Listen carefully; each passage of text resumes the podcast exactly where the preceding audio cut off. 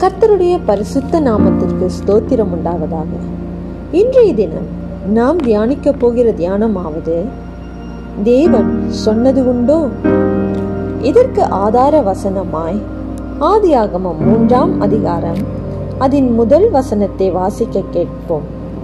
தேவனாகிய கர்த்தர் உண்டாக்கின சகல காட்டு ஜீவன்களை பார்க்கிலும் சர்வமானது தந்திரமுள்ளதாய் இருந்தது. அது ஸ்திரீயை நோக்கி நீங்கள் தோட்டத்தில் உள்ள சகல விருட்சங்களின் கனியையும் புசிக்க வேண்டாம் என்று தேவன் சொன்னது உண்டோ என்றது. ஆதாமையும் ஏவாளையும் சோதனைக்கு இழுத்து செல்லுகிற ஒரு ஆர்வத்தை தூண்டுகிற கேள்வியை சர்வமானது கேட்டது.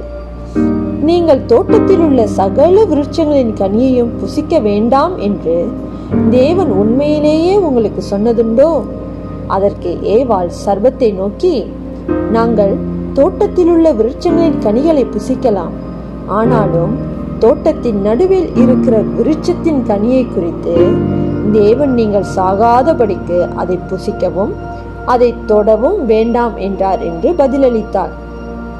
அதற்கு சர்வம் தேவன் சொன்னதுக்கு முரணாக நீங்கள் சாகவே சாவதில்லை என்றது.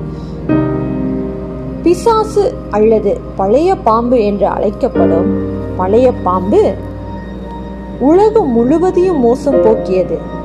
வெளிப்படுத்தின விசேஷம் பனிரெண்டாம் அதிகாரம் அதில் ஒன்பதாம் வசனத்தில் உலகம் அனைத்தையும் மோசம் போக்குகிற பிசாசு என்றும் சாத்தான் என்றும் சொல்லப்பட்ட பழைய பாம்பாகிய பெரிய வலுசர்வம் தள்ளப்பட்டது.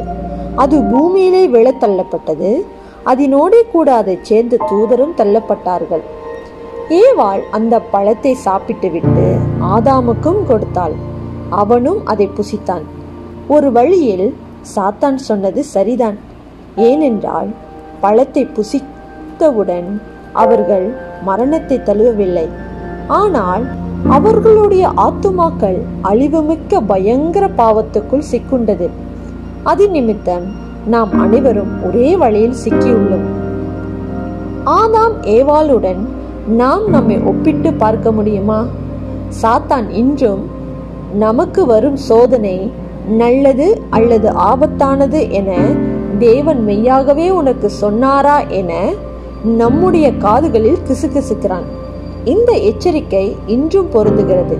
உங்கள் எதிராளியாகிய பிசாசானவன் கர்ஜிக்கிற சிங்கம் போல எவனை விழுங்கலாமோ என வகை தேடி சுற்றித் திரிகிறான் நாம் எச்சரிக்கையா இராவிட்டால் நமது தனிப்பட்ட வாழ்க்கையில் தொலைந்து போனவர்களாகவும் நிர்வாணிகளாகவும் வெட்கத்துக்குட்பட்டு காணப்படுவோம்.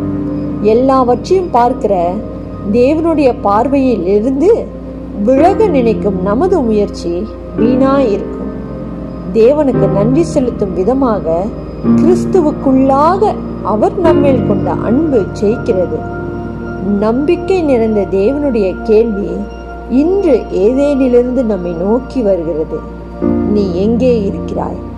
சாத்தான் தந்திரமாக நம்முடைய காதுகளில் கிசுகிசுக்கும் போது அவனுக்கு செவி கொடாமல் அவனை ஜெயிக்கும்படியாக பிதாவின் சத்தம் கேட்டு இரட்சகரை நோக்கி பார்த்து தேவ ஆவியை சார்ந்து கொள்வோமாக. ஜெபம் செய்வோம். சர்வ வல்ல தேவனே நாங்கள் சோதிக்கப்படும் போது இயேசுவின் வழியை பின்தொடர்ந்து வரும்படி நீர் எங்களை அழைக்கிற சத்தத்தை எங்கள் காதுகள் கேட்க எங்களுக்கு உதவி செய்யும். நீர் எங்களுடைய சத்தத்தை கேட்பதற்காய் உமக்கு ஸ்தோத்திரம். இயேசுவின் நாமத்தில் செபிக்கிறேன். ஆமேன்.